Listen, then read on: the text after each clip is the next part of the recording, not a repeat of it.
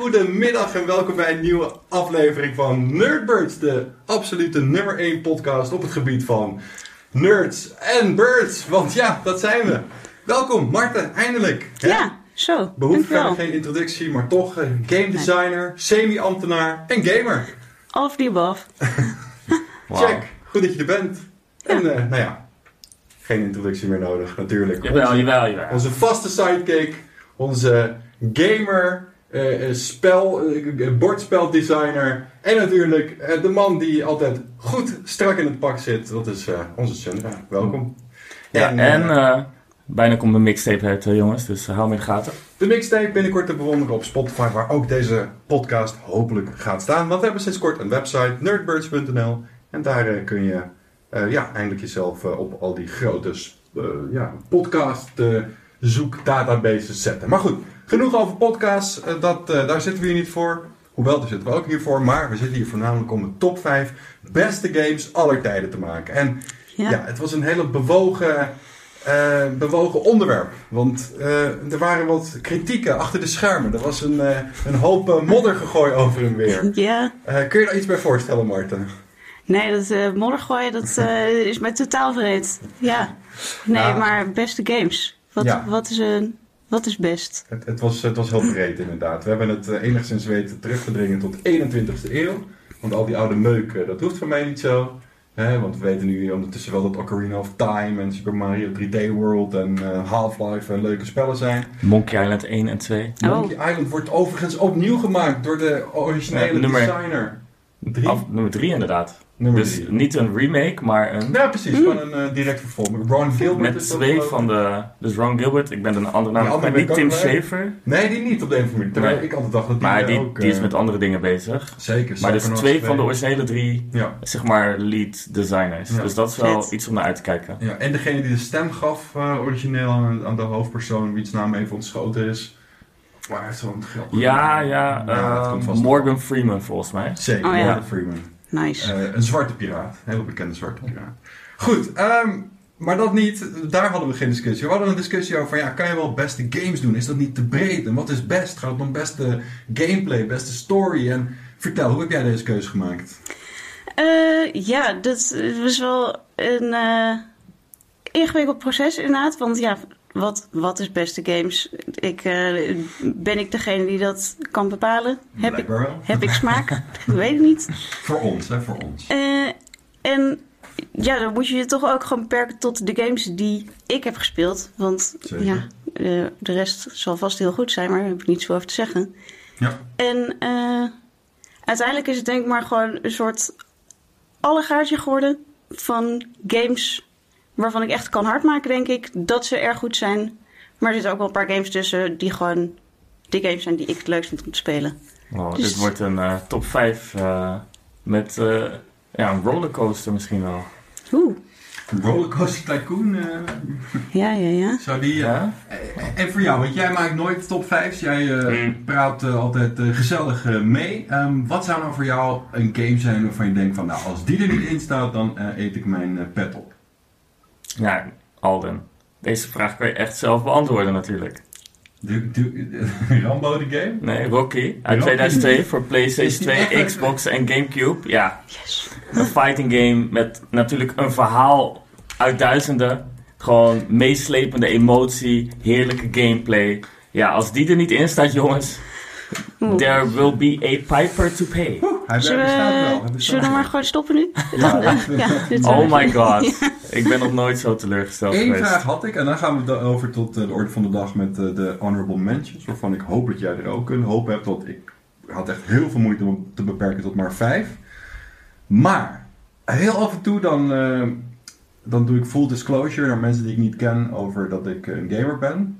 In de zin van dat ik best wel veel van mijn vrije tijd besteed aan games. Laatst zat ik ook een week zonder tv. En vond ik het vooral hels dat ik niet kon gamen. Dus ging maar op mijn computer een of andere point-and-click eh, 2015 spelen. Ook leuk. Maar wat, wat maakt nou game... Oh ja, dus dat is dan, dan zeg ik dat game en dan zie ik af en toe toch een beetje... Ik weet niet of jullie dat ook zo hebben. Een beetje, een beetje raar gezichten. Zo van, gaming is wel mainstream, maar toch hangt er een rare nerdensausje omheen. En daar hebben wij ons werk van gemaakt, hobby. Maar Ja, maar daarom, wij zijn ook... Ik zie onszelf wel als, als de toepak van de gaming. hij, weet je, ik distancieer me hiervan. Weet je, Oh, re- nee, ik wil, eh, revolutionair. wij Ik neem jouw plek in. Ik wij wil de toepak. Ja? Nou ja, want wij proberen Vertel. inderdaad eh, ja, ook een stukje te emanciperen als het ware, toch? Weet je, gamers zijn ook maar mensen. En gamers hebben ook rechten. En, en, en alles wat erachter schuilt. En natuurlijk, even kijken, ik denk dat we op volgorde van leeftijd zitten. Weet ik niet zeker. Maar Ja, ik ben wel veruit de oudste hier. Eh, en ik kom uit de tijd dat game inderdaad alleen voor kinderen was. Hm. Eh, dan word je ouder, laat zeggen, nou, 20 jaar geleden was ik 25, dus reken het uit. En dan ben je ineens 25, maar ja, je hebt wel eh, inderdaad, wat had je toen? Nou, ik had toen een Dreamcast. En dan zit je te gamen en dat is toch zeg maar, ja, laat zeggen, je kan niet in het café zeggen, oh, oh, deze game heb ik gespeeld, weet je wel. Je, moet alleen, je hebt het daar alleen met je vrienden over. Nu is dat natuurlijk wel, Vroeger kon dat niet. Tegenwoordig zeg ik dat gewoon. Niet dat ik ooit in het café ga, maar ja. stel... Nee, dit was puur hypothetisch inderdaad. Stel, je, je bent een keer... je hebt een LAN-party en dan... eh, ja, nee, ik weet het niet. Waarom hangt er zo'n soort van... Ja, onduidelijk definieerbaar imago rondom gamen? Maar, Ja, dit vraagt me ook nog steeds af. Dat, eh, toen ik nog eh, studeerde voor game designer, eh, kom ik, ja, kwam ik wel eens weer gewoon bij mijn ouders op bezoek. Zag ik ze weer sinds jaar. Zie je ook wel eens nog kennissen van toen. En als ik ze dan vertel dat ik van games mijn werk wilde maken, dan kreeg ik heel vaak een negatieve reactie van: Oh, maar dat is toch alleen maar voor autisten. En dat is wel een beetje het imago wat er toch nog steeds omheen hangt. Van dat het, eh, ja, echt fanatiek gamen, dat is toch iets wat schijnbaar alleen voor mensen is die eh, alleen maar in een kelder zitten, nooit een straaltje zonlicht zien, eh, geen sociale contacten hebben. Terwijl, ehm, zeker de afgelopen twintig jaar, denk ik, is het wel geëvolueerd tot veel meer dan dat. Dat het ook inderdaad heel erg mainstream is geworden. Eh, ik denk met de Nintendo Wii werd het echt, eh, dat was denk ik echt een grote doorbraak. Dat gewoon ook, eh, ja, elk gezin, ook huismoeders en vaders, eh, hadden daar ook iets om mee te spelen. Dus ik denk dat dat stigma, je kunt het wel een stigma noemen, denk ik, begint wel een beetje weg te zakken. Maar Ja. het, is wel, het is wel hardnekkig. En wat me ook altijd zo tegen zit in mainstream media, maar dat is denk ik hoe mainstream media werken, is dat als het over games gaat, gaat het ofwel over gameverslaving, ofwel over hele dure producties, al dan niet in Nederland met Guerrilla en eh, Horizon. Het zijn altijd de excessen en nooit eens een keer eh, nou ja, de vele miljoenen mensen in Nederland alleen al die dagelijks gamen. Of het nou op een computer is, op je telefoon. Heel veel mensen, vriendinnetjes van mij of zo, die dan zeiden van ja, ik game niet. En dan bleken ze toch wel Candy Crush of weet ik het wat op hun telefoon te doen. Dus al die dingen, de, de gamen ook wereldwijd, miljarden mensen. Het is... eh, En de gamewereld is ook zeg maar, qua omzet groter dan dat wilde ik niet film en alles. Sorry. Inderdaad. Nee, maakt niet uit. Heel goed dat je op één lijn zit, wat dat betreft. Hè. Politiek gezien hoe. Maar eh, wat dat betreft één lijn. Ehm, dat we ehm, inderdaad een, een industrie hebben die, die samen meer geld in het laadje brengt dan film en muziek samen. En toch hangt er zo'n smerig stigma overheen. Dus stop daar eens mee mensen. Dankjewel. Goed, dan gaan we nu snel door naar de honorable mentions. Had je er een paar? Eh, ja, ik had er een paar. Ik moet even nadenken wat dan eh, ook weer de games zijn die ik wel heb opgeschreven, maar uiteindelijk heb doorgestreept. Eh Eén daarvan was eh, Age of Empires Ja, 2. zat ik ook aan te denken. Ja, eh, en dat eh, mag in ons beste games van de 21ste eeuw lijstje. Want eh, de afgelopen tien jaar zijn er eh, HD-versies uitgekomen. Definitive Edition is uit. Dus eh, ja, ook al is het spel oorspronkelijk uit 98, had het gewoon in het lijstje gemogen. Ja, het Pac-Man had ook in dit lijstje gekund. Zeker. Inderdaad, want alles met... Oké, er zijn wel heel veel remakes natuurlijk die eh, binnenkomen. Dus ik weet niet, is Pong nog eh, heruitgebracht de laatste tijd? Nou, Ja, Mario Tennis is ook zo'n Mm, pom. mm, mm. Dus Ja. dat, Ja. Nee, ben ik met je eens. Ik heb hier een paar vraagtekens staan. Want ik heb in mijn top 5 en in mijn honorable mentions ook gewoon geen strategy, geen sportgame, geen fighter. En als ik er een Oh. strategy in zou moeten gooien, dan zou ik er denk ik ook eh, Age of Empires in gooien. Of Command and Conquer. Ik zat laatst te kijken naar Command and Conquer Kane's Wrath op, eh, op eh, de, wat was het, Xbox 360 of zo. Toen ging ik even de ratings erbij pakken. dacht ik, nou, dat doen we maar niet. Ehm, Ik ben wel benieuwd naar de nieuwe June game. komt daar een real-time strategy game van? Ja, Mhm. Oh, interessant. de granddaddy van de RTS, hè? Daar de begon het al mee, ja. oorspronkelijke June 2. Ja, Waarschijnlijk omdat aan 1980 ergens in de buurt, 84 of zo, toen die Mhm. eerste film er ook was. nee, dit was wel Dus dat misschien 92, 80. Oh, oké. Ja. nice. Andere honorable mentions? Ehm, ja, een beetje voor ehm, ja, wat het voor de gamesindustrie heeft betekend. eh zat ik ook heel erg te denken om inderdaad eh, de eerste 3D Mario erin te schrijven. Of daar een excuus voor te verzinnen om dat erin te kunnen schrijven. Ehm, Maar dat is geen eh 21ste eeuw. nee, maar ja, dat heeft ook weer een, eh, hè, een re-release gehad eh, Ja. afgelopen jaar of zo. Dus Oh, met een beetje, een beetje Ja. smoesjes eh, ja, ja, snap kan het wel. Maar ik moet wel zeggen, inderdaad, dat, Geen dat is dan een goede vraag, inderdaad, in die zin van. Als je die vergelijkt met moderne 3D-platformers, ja, dan merk je wel duidelijk van. Ik denk niet als je nu een jong jongetje achter de originele Mario 3D eh, zet, Ja. Mario 64, dat, dat hij dan denkt van: oh, oh, dit is echt een waanzinnige game. Als hij daarvoor al, eh, weet ik veel, eh, hoe heet hij, Head in Time heeft gespeeld of zo. Ja, Denk ik. ja dat maar terwijl het natuurlijk wel baanbrekend was. Maar sowieso Mario, elke generatie, altijd topnotch. Ik bedoel, ik denk dat er... Ja, ik, ik, kan- in ieder geval geen slechte Mario game eh, verzinnen. Er is er misschien eentje die goed is, niet fantastisch. Maar ik had eh, zelf eh, Super Mario Odyssey uit 2017 Ja. als mijn 3D-platformer. Want ik heb een beetje geprobeerd om vanuit nou, elk genre wat ik vet vind, één of twee games te pakken. Ehm, maar dit is de absolute nummer één eh, 3D-platformer voor mij. Dus ook echt een honorable mention. Ja, Ehm, ja heb jij fantastisch spel. Zeker. Misschien eh, dat we hem straks nog eh, terug gaan horen komen. Je weet het niet. Heb jij iets met 2D-platformers? Eh, weinig eigenlijk. Ik heb dat vroeger wel gespeeld, omdat ja, dat was toen gewoon wat er was. Ja. Ehm, we hadden, vooral op de Game Boy heb ik dat gespeeld. Dat is dan niet Donkey Kong Country, maar op de Game Boy heette dat Donkey Kong Land. Mhm. En dat was volgens mij de tweede die ik dan speelde, Diddy's Conquest. Eh heb ik wel met heel veel plezier gespeeld. Ook eh, Six Golden Coins van Super Mario. Ja. Ook fantastisch goed. Maar echt genadeloos moeilijk ook. Dat, eh, bij allebei de games zijn er, is er gewoon een bepaald punt waar de difficulty curve echt opeens zo hard omhoog schiet. Dat, eh, ja, dat kon eh zesjarige ik niet aan. Nee.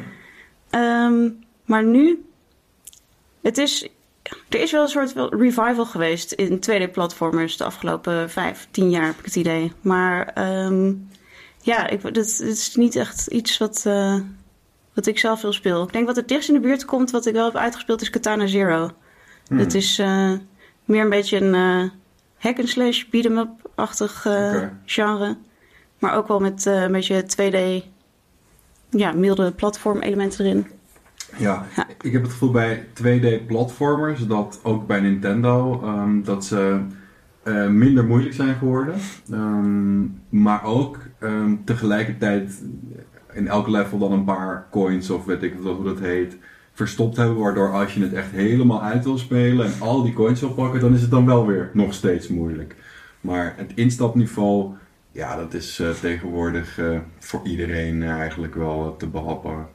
Te behappen? Te behappen? Te behappen. Ja, Ehm, een, een genre dat daar misschien op eh, aansluit. Ik heb overigens Rayman Legends als 2D-platformer eh, als eh, honorable mention. Ook omdat hij zo kleurrijk en qua muziek en uit ook muzieklevels. En het Is ook Rayman Legends pittig. 2D? Ja, zeker. zeker ja. Heel vet. Ehm, Michel Ancel zag ik. Geen idee wat hij nu doet, maar destijds in 2013 maakte hij in ieder geval een hele goede 2D-platformer. Wat je wel de laatste paar jaar hebt zijn Metroidvania's. En dat is wel ook 2D, maar het verschil is eigenlijk dat je ook terug kan en ook moet in het level. Het is een platform met wat extra's Precies, erbij. Ja. precies.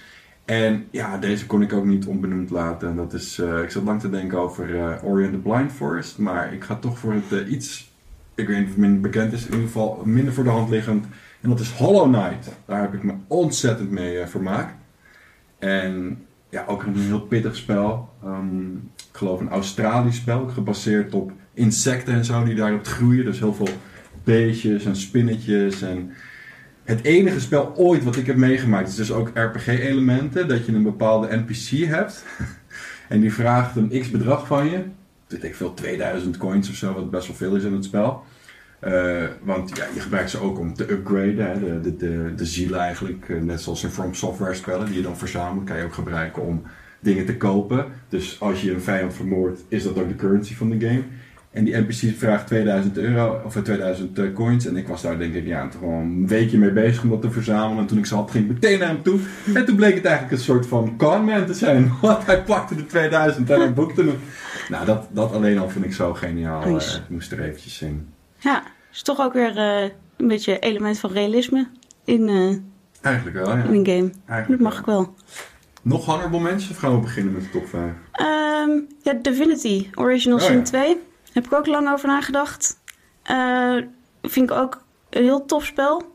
Maar um, het mist voor mij een beetje die, um, ja, die, die special, special something. Ja. Die het voor mij een beetje over de edge tilde om het echt in de top 5 te zetten. Ja. Uh, ja, wel iets wat ik veel heb gespeeld. Ook veel uh, opnieuw heb gespeeld. Vooral op dan opnieuw begonnen. Dat je dan een heel nieuw character, een heel nieuw beeld maakt. En dan uh, na 20 uur kom je erachter dat je een beeld hebt gemaakt die gewoon helemaal niks kan. Hmm. Dus dat, er zit ook wel een soort frustrerend element in wat dat betreft. Ja. Um, zijn het niet dezelfde gasten die nu Baldur's Gate aan het maken zijn hebben gemaakt? Ja. Zegt dat je iets... Uh, Baldur's Gate? Baldur's Gate. Het zegt wel iets, maar dat zijn echt niet mijn games in ieder Nee. geval. Daar heb ik niet tot nooit tijd in gestopt. En wat zijn dan wel jouw games, uh, behalve dan Rocky uh, de game? nou ja, het vervolg, Rocky 2. Uit, nee, die, bestaat, die bestaat niet jongens, niet googlen. Okay. Maar uh, ja, ook wel een allegaatje hoor. Maar ik ben natuurlijk uh, oldschool Sega uh, fanaat. Dus Sonic. Dan, ja, en dan Sonic is wel oké. Okay, maar bijvoorbeeld uh, al die arcade games die dan natuurlijk van, nou laat zeggen, vanaf de 21ste eeuw ook arcade perfect naar consoles kwamen. Mm. Dus uh, denk bijvoorbeeld uh, Crazy Taxi, oh, ja. Virtua Tennis, dat oh, soort ja. spellen zijn wel echt waanzinnig. Cool. En de laatste tijd ben ik meer van de local multiplayer games. Dus ik game eigenlijk niet meer, behalve mm. als je offline met een paar mensen met een paar controllers achter het scherm kan zitten. Ja. En ja, daar heb je ook wel ja, waanzinnige games tussen zitten, maar uh, die weinig spotlight pakken. Maar bijvoorbeeld um, Gang Beasts is wel een spel dat een beetje uh, spotlight heeft gekregen. Ja, daar kan je echt met z'n achter gewoon tekeer gaan en dat is gewoon super grappig. En daar heb je nog veel meer spellen van. Among Us hebben wij een keer op het werk gespeeld. Oh ja, klopt inderdaad. Among Us, zeker. Among Us ook wel inderdaad, als je het hebt over um, crossover appeal. Ja, als zoiets gratis op je telefoon te spelen is, merk je toch, ja, dan zijn er volkstammen die dat ook spelen. Ja. Uh, en daar ook wel mee bekend zijn, zeg maar. Dus dat is wel, ja, Ja. ja wat wij als revolutionaire in de gamewereld nodig hebben. Dat soort uh, initiatieven. Nice. Ja, free-to-play is sowieso een eh, groot ding eh, van de laatste vijf, eh, misschien wel langer. Maar ik zie geen free-to-play game in mijn eh, top 5. Ik wil nog twee spellen mentionen snel. Alleen maar even de titel Control uit 2019. Wilde ik even genoemd hebben. Remedy Entertainment, de guys achter Max Payne. Die wat mij betreft een spel hebben gemaakt die zo lekker anders is. Ook met powers en het verhaal, een soort Twin Peaks. Het speelt zich allemaal af in een huis en je hebt allemaal supersonische, je kan vliegen en schieten en van alles. En enorme framerate drops helaas, maar alsnog vond ik hem fantastisch. En de laatste die ik genoemd wil hebben, misschien gek, maar Deus Ex Mankind Divided. Dat vond ik een hele vette RPG shooter. En die heeft al die andere shooters, van Fallout tot uh, Doom, tot Halo, tot Bioshock, allemaal uit mijn honorable mentions verdrongen. Want ik vond hem dusdanig origineel en diepgaand dat ik Holy smokes. Ik bedoel, daar zeg je wel wat mee natuurlijk. Ja, daar zeg je zeker wat mee. En GTA 5 ook. Die uh, zat ook op een hele vroege beeld, maar die is, uh, die is weg. Want ja, ik wilde niet de best verkopende game aller tijden nog meer uh, wind in de zeilen geven. En we hebben hem al een keer besproken bij de podcast. En we hebben hem een keer besproken bij de podcast inderdaad. Dus goed. Um, de gast eindigt. Dus ook al ben ik veel in het woord, ik begin met de top 5. Zo. Um, en uh, dan ga ik beginnen met een, uh, een trilogie waarvan ik het middelste deel heb gepakt. Wat ik misschien wel de definitive science fiction RPG action adventure shooter vind. En dat is uh, Mass Effect 2 van BioWare uit 2010. Vorig jaar kwam er nog een eh, Legendary Remastered Edition die echt heel nice eruit ziet op de next gen, current gen, sorry, op de Xbox Series X en PlayStation 5. Ehm, heb jij al eens Mass Effect gespeeld? Nee, Ah. nooit. Ik heb hem, eh, ik heb hem wel gekocht. En dat is ongeveer zo ver als ik, eh, als ik ben gekomen. Hij staat nog steeds in mijn Steam library eh, Ah, te verstoffen. Ja, dat is echt. Er zijn een paar van die spellen, waaronder dus Mass Effect, die ik wel een heel lang voorneem om te spelen. Omdat ik er heel veel goede verhalen over heb gehoord.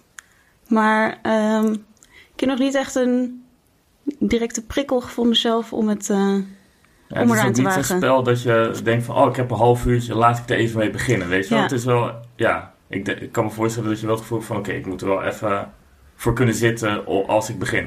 maar ik beloof je wel, als je het half uur speelt, het eerste half uur, zit je er wel meteen in.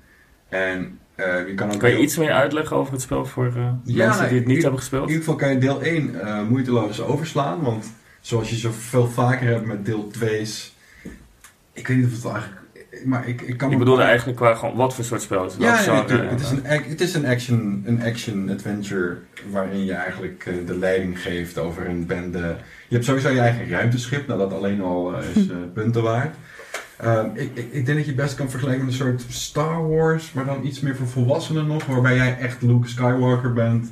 En dan op verschillende planeten. Je, je hebt ook nog eens allemaal zonnestelsels waar je op kan landen. Dus het is wat dat betreft echt een open wereld. Maar je wordt natuurlijk wel naar bepaalde planeten geleid. Daar pik je ook allemaal mensen op die je dan weer in je crew kan eh, ja, meenemen. Ehm, want elke keer als je op missie gaat, dan kies je ook twee verschillende eh, teammates uit die met je meegaan. Dus die hebben allemaal een eigen.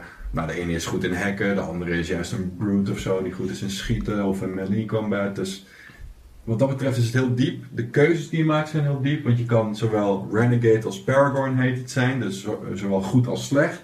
Dat heeft weer invloed op het verhaal.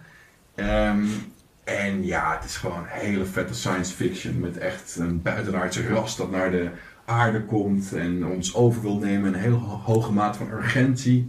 En gewoon likkenbaard mooie graphics. Ja, wat, wat willen mensen nog meer? Dus ik zal het zeker dat half uurtje gunnen. Wat staat er bij jou op vijf? Ja, op vijf moet ik even denken eh, welke volgorde zal ik aanhouden. Vijf wordt voor mij eh, Papers, Please. Dit is Oh, een nice. spel uit 2013, eh, gemaakt door Lucas Pope.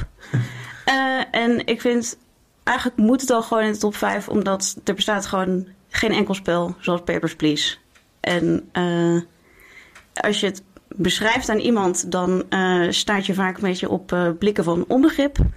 En eh blank stares en eh, heel veel vraagtekens. Want het is een spel eh, waarin je eigenlijk het gameplay element wat je de hele dag doet, is stempeltjes op paspoort zetten. Het is het, is het ideale semi-ambtenarijspel. Ja. precies, voor, onze, voor ons als ambtenaren Ja. zit hier gewoon helemaal lekker warm bad. ja. Ehm, maar wat er vooral zo bijzonder aan is, is. ehm, ja, laat ik eerst even gewoon het wat meer beschrijven. Eh, de setting is eh, een beetje vaag ongeveer jaren tachtig in ja, gewoon een fictieve versie van de Sovjet-Unie. Ja, willekeurig Oostblokland eigenlijk. eh. Ja, precies. En nou, de spanningen tussen twee buurlanden die zijn weer een beetje aan het zakken. En de grens gaat weer open. Dus er is weer contact tussen die buurlanden mogelijk. En jij als eh, grensambtenaar... Ja, jij mag dus de stempeltjes zetten over wie mag het land in en wie niet.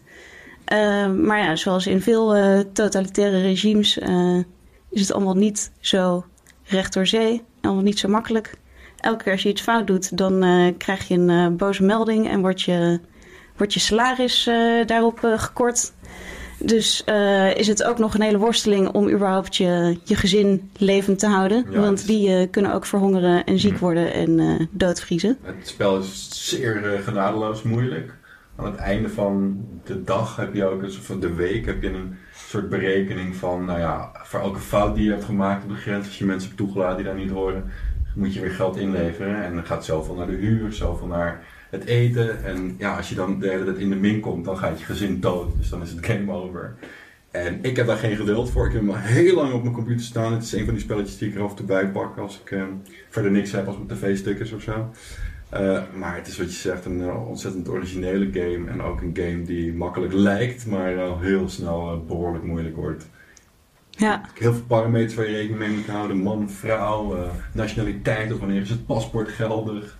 Ja, ja precies. En in het begin, eh, dag 1 is het nog gewoon heel recht toe recht aan. Eh, heeft iemand een geldig paspoort? Ja, prima. Stempeltje, je mag erin. Eh, maar ja, die internationale politiek, dat blijkt toch allemaal ja, wat moeilijker te gaan dan verwacht. Dus de spanning loopt weer op. Mensen moeten weer werkvisum hebben. Je moet controleren of ze wapens bij zich hebben. Er worden eh, soms terroristische aanslagen gepleegd op de grensoversteek.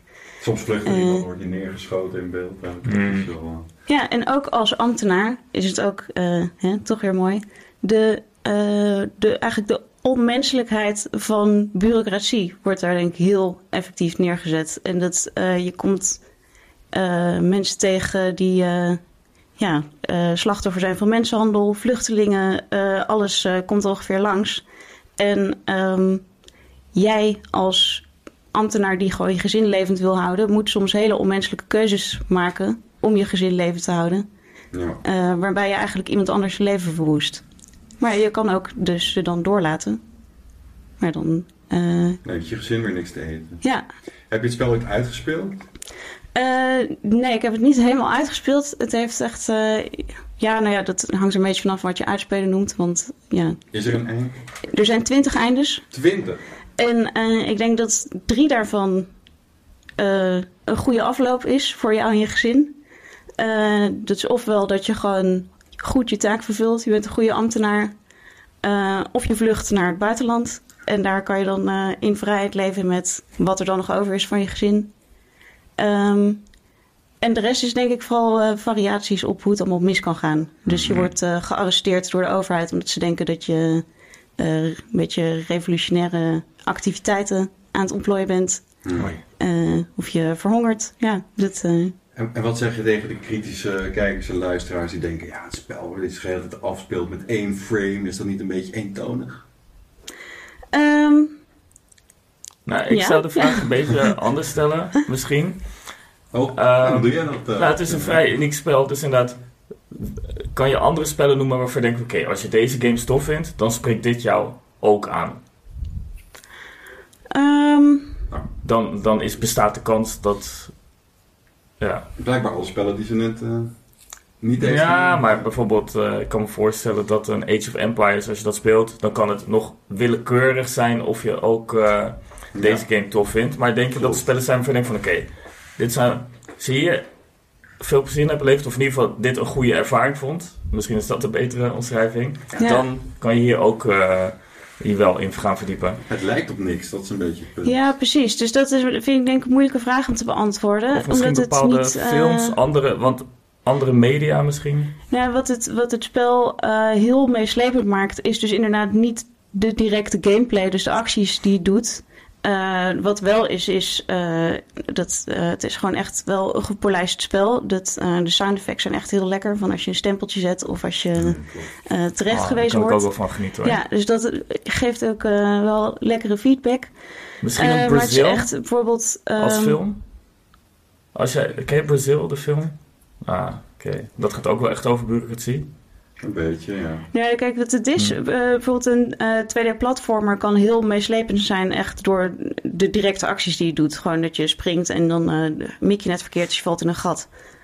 En Papers, Please is denk ik echt het totaal omgekeerde daarvan. Dat de directe acties die je doet, de knopjes waarop je drukt, dat is niet per se wat het spannend maakt, maar het heeft.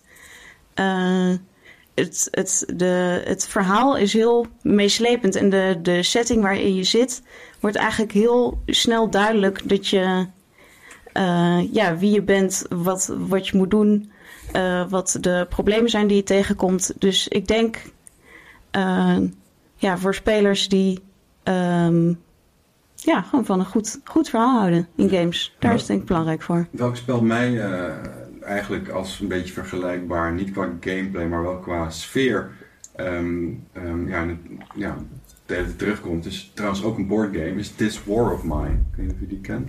Waarbij je eigenlijk bezig bent om in een burgeroorlog, actueel, eh, het hoofd boven water houdt. En dan eh, ook bijvoorbeeld eten moet gaan zoeken en moet vluchten voor vijandelijke troepen en dat soort dingen. Maar het speelt zich ook allemaal af in één huis, dacht ik. En als je dan de oorlog overleeft met die mensen in het huis, is dat eh, goed. Maar in ieder geval een hele originele keuze. Ik weet Ja. dat het een spel is die het ook goed doet ehm, onder ehm, jouw leeftijdsgenoten. Mijn broertje bijvoorbeeld vindt het ook een heel cool spel. Papers, Please. Nou, als je kijkt, doet hij nooit. Nou, dan eh, in ieder geval... eh, hè, geniet er nog even van. En welk platform trouwens? Is dit alleen PC of ook op consoles? Volgens mij alleen PC. Ja, Hm. het is echt zo'n... ik denk dat jij hem ook kan draaien op jouw PC. Oh, Ja, Ja. Dus dat komt potato eh, approved. Ja, het is wel eh, de MS-DOS eh, graphics heeft het. Dus dat is eh, heel mooi. Sowieso.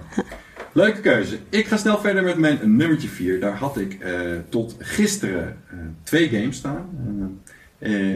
Eentje heb ik eh, geschrapt. Die ben ik nu volle bak aan het spelen. Zou misschien ooit nog, zelfs we deze top 5 eh, gaan maken, erin kunnen komen. Maar voor nu is nummertje 4 niet Elden Ring, maar Bloodborne. Uit 2015. Een PlayStation exclusive.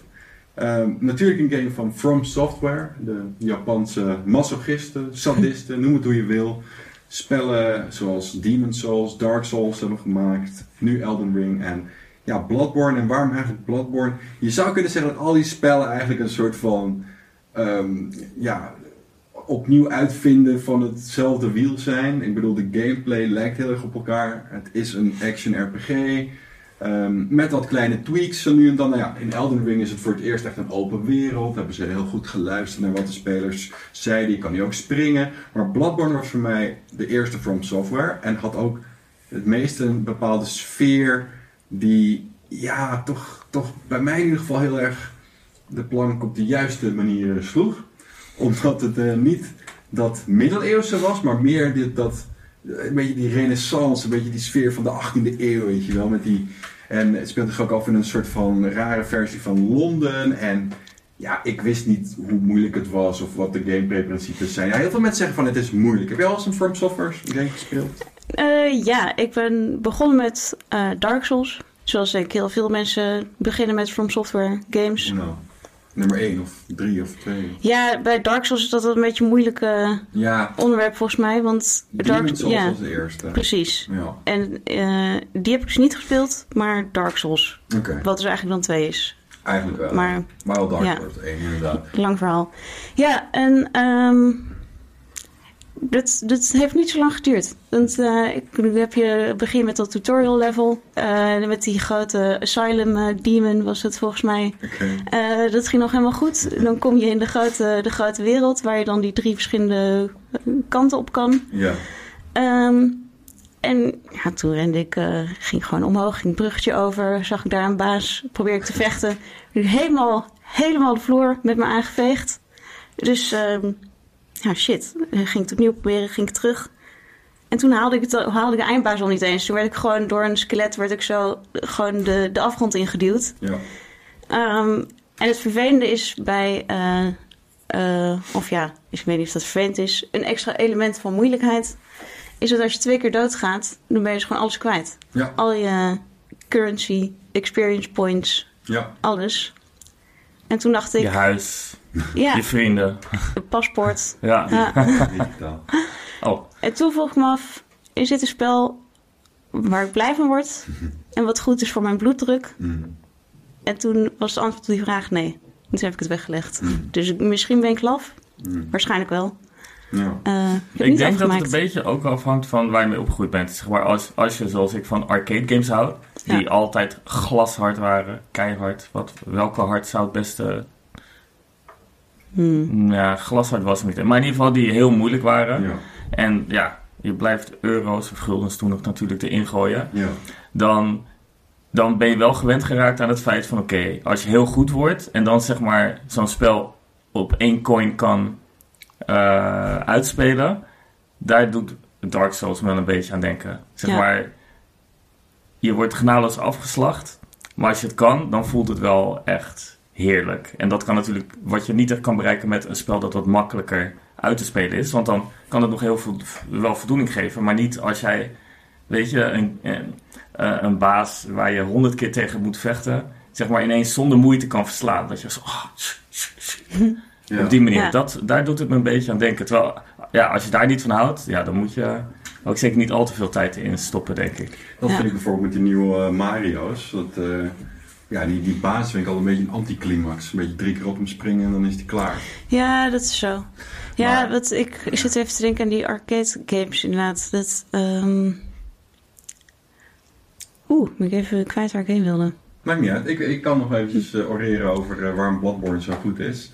Afgezien van het feit dat het dus een sfeer is die me heel erg aanspreekt, is het gebied ook heel erg afgesloten. Hè? Het is niet zoals bij Elden Ring van oké, hier is de wereld, zoek het allemaal maar uit. Nee, er is echt een duidelijk pad wat je gaat volgen. Je komt ook de hele tijd weer terug op waar je begonnen bent. Door een ja, geniale eh, level design met deuren en verschillende nou ja, sluizen, bruggen die open gaan en zo. Dus het is allemaal zo erg in elkaar verbonden. En wat je toen al had, wat je nu bij Elden Ring nog steeds hebt, is je ziet in de verte al waar je naartoe kan gaan. Dus eigenlijk alles in die wereld is ook naar binnen te gaan. En, en het is allemaal visueel, ja, gewoon fantastisch. En zeer uitdagend. En er is ook geen moeilijkheidslevel. Je bent eigenlijk zelf eh, de tijd die je erin steekt. Daarom is voor mij altijd best wel makkelijk, omdat ik altijd gewoon hetzelfde rondje doe totdat ik dusdanig ben geleveld dat ik bijna OP ben voor dat level. En dan, ja, fuck it, dan doe ik het gewoon heel makkelijk. Ehm, terwijl inderdaad, als je meteen naar de eindbaas toe zou snellen, ja, dan, dan ga je gewoon, eh, dan kan je niet eens winnen. Weet je, want als hij één keer raakt, ben je dood. En ja, dat is wel erg lastig. Dus eh, wat dat betreft, ja, mijn nummer 4, jongens eh, en meiden. Als jullie, als jullie het ermee eens zijn, dan is het leuk. En anders is het ook mooi, want het is mijn eigen persoonlijke. Maar als je Mario Galaxy moeilijk vindt, dan moet je misschien niet eh, Ja. aan eh, Bloodborne beginnen. Dat is wel een goed advies. Je mag het wel proberen. Ik zag laatst iemand het met, eh, binnen drie uur uitspelen zonder een klap te krijgen. Er zijn ook mensen die dat met een eh, Guitar Hero gitaartje spelen. Bananen is volgens mij de laatste. Gewoon letterlijk bananen. ja, geniaal. En dat soort mensen kunnen zeggen, nee! Oh, niet. nee, ik ben blij dat deze mensen bestaan. Dan hoef ik het niet te doen, in ieder geval. Dat is waar, dat is waar. Wat jij wel moet doen, is onze, jouw nummer drie. Nee, jouw nummer vier. Wat is jouw nummer vier? Mijn nummer 4 is eh Majora's Mask.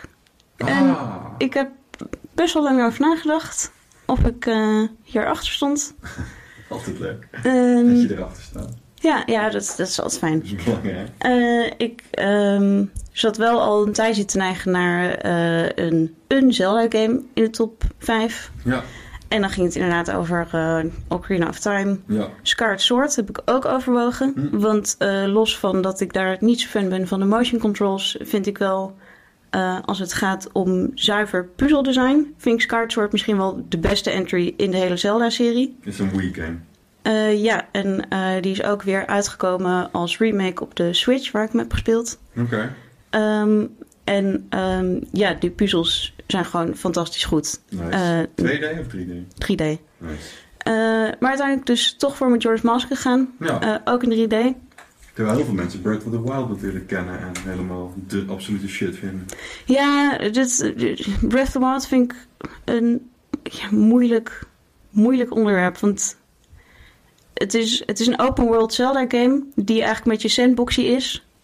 Maar ik vind hem als Zelda game niet de beste Zelda game. En ik vind hem ook als open world sandbox game daarin niet de beste. Snap ik. Dus eh, die laat voor mij gewoon daar best wel veel steken in vallen. Ehm, hoeveel lol ik er ook mee heb gehad tijdens het spelen. Ehm, maar Too much of zo. Ja, leeg. so much and yet so little. Dit Ja. vond ik het een beetje. Ja. Ehm, Gaan we los in de comments. We hebben mooie comments, maar ik, eh, controversial statement misschien. Eh, ja, please, Ja. please don't dox me. Nee. Het was de best eh, besproken game aller tijden op Metacritic. Dat is inmiddels Elden Ring geworden. Maar dat geeft maar aan hoe populair denk ik open wereld games zijn. Heel veel mensen willen zelf hun verhaal maken. Ik denk dat ik er niet zo een van ben. Ik vind het juist heel leuk als ik aan de hand word genomen bij de, nou ja, met de level designer of whatever. Ik zie hier geen Minecraft-speler zitten. Nee, zeker niet. Ehm, maar ehm, Ocarina of Time, ehm, of sorry, eh, Majora's Mask, het vervolg op Ocarina of Time op de Gamecube of 64? Eh, origineel op de 64 eh, heeft ook een hele hoop eh, re-releases en remakes gehad. Ehm, ik heb hem zelf het meest gespeeld op de 3DS. Oh, waar ja. ze vooral het save systeem hebben aangepast. De, wat eh, toch wel echt eh, het spel een stuk gebruikersvriendelijker maakt dan het origineel. Hm. Ehm, Het origineel Ocarina of Time. Oh, het de originele Majora's Mask. En Ja. hoe verhoudt zich tot Ocarina of Time? Eh, nou, het is gewoon dezelfde engine gemaakt. Want eigenlijk het productieverhaal van Majora's Mask is dat Ocarina of Time zo'n succes was en zo baanbrekend en zo alles. Ehm, dat eh, er moest een nieuw Zelda-game maken, eh, moest, moest gemaakt worden. Ja. Eh, en wel binnen anderhalf jaar volgens mij. Eh, met dezelfde engine als Ocarina of Time. Dus inderdaad, dat, ehm, heel veel assets zijn gewoon opnieuw gebruikt. Hmm. Heel veel characters die in Ocarina of Time zitten, kom je tegen in Majora's Mask. Alleen zij het dan met een andere naam. Dus dat, dat geeft het spel meteen een soort van raar sausje. Alsof je in een soort van koortsdroom zit. Want je komt eigenlijk allemaal bekende gezichten tegen, maar het zijn Hmm. toch niet helemaal bekende figuren. Dus dat, dat geeft meteen al een soort van rare lading aan het spel. Maar wel beter. Eh, ja, beter, best. Ja, wat is de beste game? Dan komen we Ja, weer, eh, zal- komen Zullen we weer het daar even uitgebreid over hebben? Ja, laten we er een podcast van maken. leuk. Leuk dat Zelda genoemd wordt. En eh, leuke keuze ook. En eh, nou ja, als je een Nintendo eh, console hebt, welke Boe. dan... eh, ja, dit is een Sega-man natuurlijk. Weet allemaal hoe daarmee is afgelopen. Dead and buried. Ehm, Ja, wat ik, wat ik vooral ook fantastisch vind aan Majora's Mask is eh, de, gewoon de beetje grimmig sfeertje heeft het. Daar hou ik wel van. Hmm. Ehm, het is ook heel anders dan de meeste Zelda-games waarbij je echt eh, ja, de wereld redt van een kwaadaardig iemand die het wil overnemen. Eh, in plaats daarvan stort de maan neer en de Oh. maan valt op aarde. Oh ja, dat is waar. en ja. dat gebeurt over 72 uur. En je weet, Wow. over 72 uur Is iedereen dood. Ehm, dus het spel is ook een soort van Groundhog Day. Want je hebt eh, een magisch fluitje, zoals in eh, andere Zelda-games. Eh, waarmee je dus de tijd weer terug kan zetten naar het begin van die 72 uur. En wat dat oplevert is, eh, ja, vind ik echt... eh, ja, maar op, een, op de beste manier, denk ik. Want je ziet dus elke keer zie je die 72 uur van dus de dorpelingen die aan het begin nog een beetje zorgeloos zijn van oh, het zal wel loslopen met die maan. Dat, eh, ik weet niet, eh, verzinnen we wel wat op. En naarmate dus het, de klok dichter bij uur U komt, raakt iedereen steeds meer in paniek. En wordt de muziek ook steeds grimmiger en Prachtige muziek, zeggen. ja, en ehm, wat, wat het mooie is, denk ik, van het spel is... eh, door dus die structuur, van dat je de hele tijd dezelfde 72 uur beleeft... eh, is je kan niet iedereen redden. Er zijn sommige sidequests en eh, mensen die je kan helpen... die je dan beloning geven. Ehm, dat kan je doen. Maar je kan dat niet doen... en dan ook nog in die 72 uur zorgen voorkomen dat die maan neerstort. Dus... eh, ja, ik vind dat. Ik vind dat een- ook gewoon als boodschap en als thema. Vind ik dat heel krachtig. Het werkt heel goed. Ja. En dat gaat eigenlijk, gebeurt dat naadloos. Terwijl je gewoon een leuke Zelda-game aan het spelen bent. Chill. Dus dat vind ik mooi. stukje urgentie, heel mooi. En eh, ja, sowieso Zelda games. Het is een eh, vak apart. Nintendo games overal. Laten we zeggen, we hebben ooit die top 5 Pixar films eh, gehad. Ja, de maar, allereerste. ja, maar waarvan je zou kunnen zeggen van... Hey, laten we maar een bottom 5 Pixar films doen. want ze zijn allemaal sowieso absoluut het spelen waard. Dus eh, en dat deze dan voor jou erbovenuit steekt... dat zegt echt wel heel wat natuurlijk dan. Ja. Ja. ja. Goed, dan eh, ga ik door met mijn eh, nummertje 3. En ik denk dat dit wel een game is die eh, de meeste van ons zullen kennen. Zeker mensen die een PlayStation hebben. Het is een PlayStation exclusive. Hij is van Naughty Dog. Dat is een Amerikaanse ontwikkelaar die we vooral kennen van de Uncharted-reeks. Maar hun absolute meesterwerk is wat mij betreft de zombie game The Last of Us uit 2013. Een actie-adventure met een ja, prachtige post-apocalyptische wereld waarbij je daadwerkelijk op een paard door allemaal stukken land eh, of eh, gebouwen reist die dan weer zijn overgenomen door de natuur, wat we wel zien in Tsjernobyl en zo. En er is een prachtig verhaal van het meisje eh, die, die eigenlijk wordt geadopteerd door de hoofdrolspeler. Die zelf nou ja, zonder ouders zit, die dan mee wordt genomen met hem. Ondertussen ook een heel actievol verhaal, af en toe ook heel eng. Eh, craften, ook echt, echt een game die craften tot, tot een soort kunst had verheven. Dat je dus alles wat je in de wereld vindt, kan gebruiken om bijvoorbeeld een health pack te maken, maar je kan diezelfde ingrediënten ook gebruiken om er een granaat van te maken. Dus je moet echt keuzes maken in het spel. Wat ga ik doen? Wat is mijn speelstijl? En afgezien daarvan hoe mooi het is en hoe lekker het speelt, het verhaal is werkelijk waanzinnig. En het einde ook, dat is me zo bijgebleven dat ik toen volgens mij een treintje heb gelaten. Want ja, het is zeg maar één grote mindfuck eh, en tegelijkertijd ook zo mooi. Dus daarom Last of Us, mijn nummertje 3. Heb jij die wel eens gespeeld? Nee, ik heb er veel over, veel over gezien, veel over gelezen. Maar inderdaad, eh, ik heb geen PlayStation. Dus dan eh, wordt het snel lastig. En dan ja, gaan er toch ook veel, toch ook meesterwerkjes aan je voorbij. Waaronder The Last Us. Ja, ja. Dus eh, als iemand nog een PlayStation over heeft, dan eh hou ik me aanbevolen. dat zou wel Dus, chill zijn. ja. En of het dan PlayStation 3, 4 of 5 is, dat maakt niet uit, beste kijkers. Want dit eh, is een spel dat ja, geremasterd is uitgekomen op de 4. Nee, heb ik hem zelf gespeeld, nu weer op de 5 uitkomt. Sowieso heeft de PlayStation nu een soort van nieuwe PlayStation Now, waarbij ze de concurrentie met Game Pass aan, willen gaan. En heel veel spellen ehm, als een soort van ja, abonnement database er al in doen op het moment dat je dus bij hun het eh, PlayStation Now afneemt. En dit is een van die spellen die je altijd even kan downloaden. Ik kende een zeer succesvol vervolg vorig jaar. Er was ook wat kritiek over. over eh, ik geloof dat er een, een lesbische relatie in zat of zo. Ik weet niet waar mensen zich tegenwoordig allemaal druk over maken. Maar die heb ik helaas niet gespeeld, want ik ben inmiddels Microsoft eh, eigen. Er was heel veel ophef omdat er een gespierde vrouw in zat. En dat, ja, dit, dit konden ze niet, konden veel eh, gamers niet Dat is, eh, En dat stigmatiseert dan weer, hè? Die verpesten het voor de rest. voor de Juist. gewone gamers. Ja. Ehm, ja, kan ik er meer over zeggen? Ja, dat kan ik. Ga ik dat doen? Nee, dat ga ik niet doen. The Last of Us, niet een onbekend pareltje, helaas, maar wel een hele, hele, hele, hele goede game. En voor de kenners, als je die generator in, in, in, in, de, in de kelder aan moet zetten en er dan ineens die zombie komt, nou, ik heb het hele huis bij elkaar geschreeuwd. Wat is jouw nummer drie? Oké, in welke volgorde ga ik dit zetten? Nummer drie.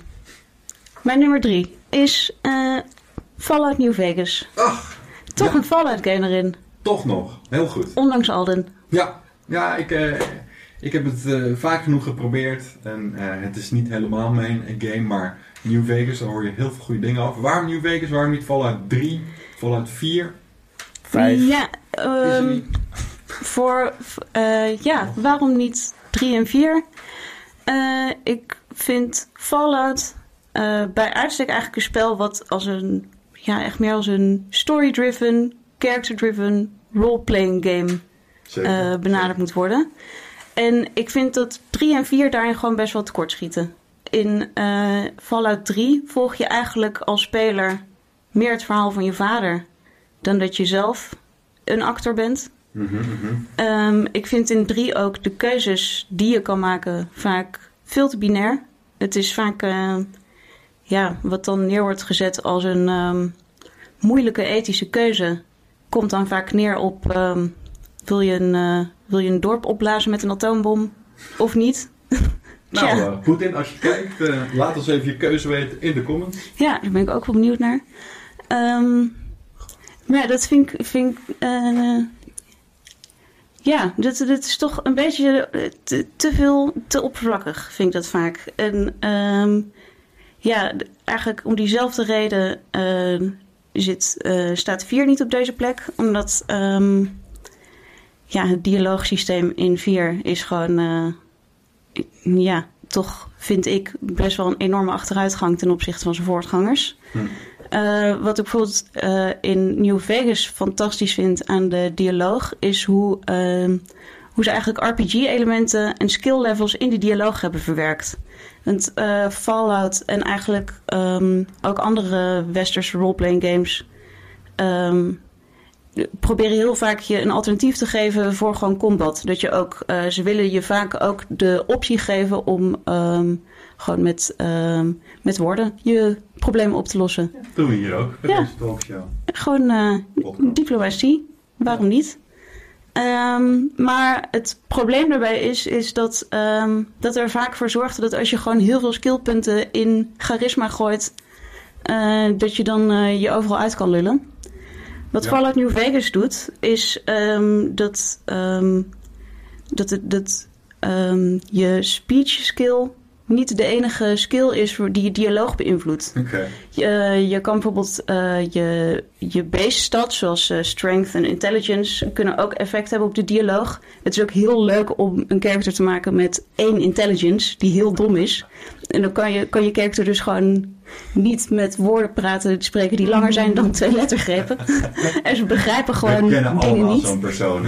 dit is een hele leuke, leuke play- playthrough om te doen. Ja. Maar bijvoorbeeld als je goed bent in eh medicine of in, eh, weet ik veel, explosieven, dan, ehm, dan heeft je karakter bepaalde kennis op dat gebied die hij kan inzetten in dialoog. En dat vind ik een hele interessante manier van, ja, een beetje de, het, het dialoogsysteem oplossen. En dat doet het heel goed. Zou het dan zijn, zeg maar, dat, dat er iemand gewoon in het creative team zit die dan niet bij de andere games zat, dat daardoor dat uitkomt? Of denk je dat er andere redenen zijn dat dat eh, Ja, alleen daar zo goed uit de verf komt? Ja, dat is zeker een van de redenen. Want eh, New Vegas is eh, dus namelijk niet door Bethesda gemaakt. Ehm, het is wel in dezelfde engine. Het is eigenlijk een beetje hetzelfde verhaal als met George Mask. Hm. Fallout 3 was een heel groot succes. Er moest een eh, sequel komen. Ook binnen anderhalf of twee jaar. En wel in dezelfde engine. Eh, en dat hebben ze dus aan Obsidian gegeven. Ehm, en daar zaten dus ook mensen tussen die aan Fallout 1 en 2 hebben gewerkt. Want dat is... eh, Bethesda heeft het pas... de IP na Fallout 2 pas gekocht. Dus Fallout 3 is de eerste Bethesda Fallout. Ehm, Ook de first person. Toch? Daarvoor ja, klopt. Daarvoor was het isometrisch. Dus dat ook. Eh, waardoor eigenlijk ehm, New Vegas veel meer een voortzetting is inderdaad van Fallout 1 en 2 dan dat 3 en 4 dat zijn. Hm. Dus eh, ja, dat heeft er zeker mee te maken. En volgens mij gaat Obsidian, die hebben overigens eh, de Outer eh, Worlds gemaakt. Ook een spel dat nou, toch wel wat succes heeft geoogst. Vond ik zelf een beetje, ja, hoe noem je dat, ouderwets qua zijn gameplay. Ehm, kijk, bij New Vegas, het heeft zijn charme dat je iemand zo recht aankijkt en dan allemaal dialogen kiest. Maar tien jaar later vond ik dat een beetje, een beetje jammer. Maar als het goed is gaan zij weer de nieuwe Fallout ook eh, maken. Zijn weer de serie eh, in handen, Obsidian. Dat weet ik niet heel zeker. Dat ga ik ondertussen googelen. Nog heel verteld ja. eh, Dat vraag ik me ook af. Er zijn wel een beetje geruchten zoomen rond over inderdaad een New Vegas 2. Dat was Ehm, het, ja. Ze gaan een New Vegas 2 maken. Ja. Ik vraag me af of dat een goed idee is. Want ik, eh, Het kan nooit zo goed zijn als Vegas, is wat je zegt. ja, ehm, Ze zijn in heel, gesprek. veel, heel, veel, heel veel van die games die hebben gewoon een soort van spark. Dat, die, die gewoon niet meer zo goed te, na te maken is. Nee. Eh, en ik denk als je gewoon bewust gaat proberen weer gewoon de magie van dit spel nog een keer te maken, dat ja, ik, eh, Ja. ik heb daar mijn twijfels bij. Hebben we allemaal gezien met eh, BioWare en Mass Effect Andromeda. Ook al bekend als Mass Effect Clusterfuck, want dat is echt niet te genieten. En dan gingen ze er later dunnetjes overheen met, eh, met, die, met die vliegspel. Weet je dat ook alweer? Ja, maakt het allemaal niet uit. Kutspel, niet spelen. Wat je wel moet spelen, bedankt voor deze prachtige, eh, dit prachtige betoog over Fallout New Vegas. Als je het nog niet hebt gespeeld, volgens mij als je een Xbox hebt, kan je het gratis uit de Game Pass eh, halen. Moet je natuurlijk wel Game Pass hebben. Ehm, mijn nummer twee, want daar zijn we al. Hè? Dingen nog wat eh? Eh, nou, ik ben Oké, nog wel een beetje benieuwd. Misschien helpt dat, hè? de luisteraars, de kijkers. Van, weet je, hoeveel tijd ben je ongeveer bezig met dit spel? Dat helpt ook als je het spel echt niet kent. Maar je hoort natuurlijk wel... Je, misschien ken je deze spellen wel qua... eh, van reviews die je hebt gelezen of wat dan ook. Dus hoeveel tijd heb je, moet je investeren om dan inderdaad het goede uit zo'n beste spel te halen? Daar kan ik een Ja. kort antwoord op geven. Howlongtobeat.com Daar kun je dat allemaal eh, nakijken. Ja. Of, eh, nou ja, meestal ga ik wel wat langzamer dan game wat daar staan. En als je het daarover hebt, wat ook voor mij, waarin Fallout New Vegas met kop en schouders boven eigenlijk de andere 3D Fallout uitsteekt, is hoe snel je onboard bent in het spel. Want je drukt op nieuw game, je character wordt in zijn hoofd geschoten en eh, je wordt wakker op een operatietafel, je kiest je stads uit en je bent klaar. Terwijl ehm, Fallout 3, eh, er zijn de meest gedownloade mod voor Fallout 3 is eh, om de intro over te slaan. Want die duurt drie uur voordat je eenmaal gewoon de wereld inloopt. Mm, mm. En Fallout 4 eh, heeft dat gewoon weer dunnetjes overgedaan. Dus eh, de onboarding bij Fallout New Vegas, die is een stuk sneller. Ik denk dat je inderdaad binnen een half uurtje of een uur kan je al gewoon lekker aan het spelen zijn. Nice. Dus ja. En ik ga nog één honorable mention noemen, dat schiet er binnen. Mijn post-apocalyptische game is niet vallen, dat is Metro. Metro 1, 2 en Exodus top games. Maar mijn nummer 2 is een game. Misschien wel de meest besproken game aller tijden. Na GTA 5, maar die zijn buiten beschouwing. Eh, het is namelijk een shooter uit 2004 die het hele shooter-genre ja, eigenlijk nog meer dan het origineel eh, op zijn kop zette. En ehm, ja, eigenlijk ook wel de laatste echt grote game. Oké, je, je hebt nog episode 1 en episode 2. Maar de echt, laatste echt grote game van Valve is nadat ze ja, zijn verdwenen sindsdien. Dat is natuurlijk Half-Life 2. Ja, wat een game. Ze zijn niet verdwenen overigens. Ze hebben natuurlijk Steam in handen. Ze doen heel veel dingen. Maar Ja, hebt, Half-Life... eh, Half-Life, eh weet je, Alex, Ja, precies, natuurlijk. dat is dan meer iets wat ze door iemand anders werd ontwikkeld, waarvan ze dachten, oh dat is leuk. En dan, dan- Maar wel Ja. top qua VR-games. ja, ik misschien was wel games wel, de maar beste. Zou, zou waarschijnlijk in de top 5 VR-games dat sowieso. Maar het doet me zo'n pijn dat ze dan fucking 15 jaar na dato, hè, en als mensen... Want hè, vergeet niet, episode 2, Half-Life episode 2 eindigt op een cliffhanger. Dat is het hele p- probleem. Weet je, na Half-Life 2 zeiden ze, oké, wij gaan episodic content maken. Wij maken episode 1, prima, leuk, aardig, hè. Episode 2, oké. En dan ineens een cliffhanger en dan hoor je 15 jaar weer niks. Ja, dat vind ik gewoon eh, schandalig. Heb jij wel eens een Half-Life game gespeeld? Nee. dit is heel. eh, Dit is een beetje Jij wacht op deel 3 pijnlijke inderdaad. En dan wou je de hele, de hele serie spelen. Ja, dit is een beetje een spoiler voor wat er eh, voor mij nog gaat komen in deze podcast. Spannend. Nog Maar ehm, Half-Life komt vaak voor in bepaalde lijstjes samen met een andere game. Eh, Rocky. en die andere Uit game, die 2002. staat, die staat voor mij in mijn top 5. Hmm. Maar daardoor, eh, ik denk dat ik daardoor dus een beetje de Half-Life boot heb gemist. Omdat ik dus, ja, omdat ik ehm, eigenlijk dus meer eh, verknochten ben geraakt aan die andere game. Oké, grappig, grappig. Maar ehm, heb je enig idee waarom mensen Half-Life zo hoog hebben zitten? Althans, nee. Ja, ik, eh, ik denk dat ik ja, dus gewoon daar echt een beetje de boot mee heb gemist. Want ik heb maar, ja, ik heb me er geprobeerd in te verdiepen.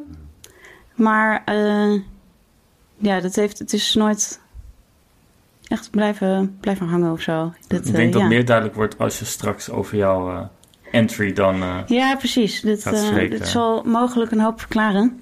Misschien maar dit is altijd Ja. wel een beetje een, eh, een beetje een pijnlijk onderwerp inderdaad. Dat, ehm, dat ik nooit een Half-Life heb gespeeld. Hij staat bij mij op 2, dat is niet voor niks. Ik, ik ga even onder woorden proberen te vangen waarom. Ehm, sowieso omdat Half-Life 1 misschien wel de eerste echt vette game is die ik heb gespeeld. Waardoor ik helemaal in dat verhaal zat. Ehm, Half-Life 1, ja, die kan je nu niet meer spelen. Je kan wel Half-Life Black Mesa spelen. Een soort eh, remaster slash remake van een paar jaar geleden. Die wel een soort van next-gen graphics heeft. Unreal Engine 3, 4, I don't know. Ehm, maar het is een spel waarbij je zo een enorme mate, en dat merk je bijna al mijn eh, spellen uit de top 5, een- zo'n enorme mate van urgentie hebt. Want je bent echt, je bent echt bezig om de wereld te redden. En wat, wat wil iemand nog meer? En dat doe je niet alleen maar first person, dat doe je ook nog eens in een heel erg totalitaire regime, een beetje Papers, Please. Je doet het ook eh, met alien invloeden. Je schiet dus niet alleen maar op mensen, maar ook op aliens.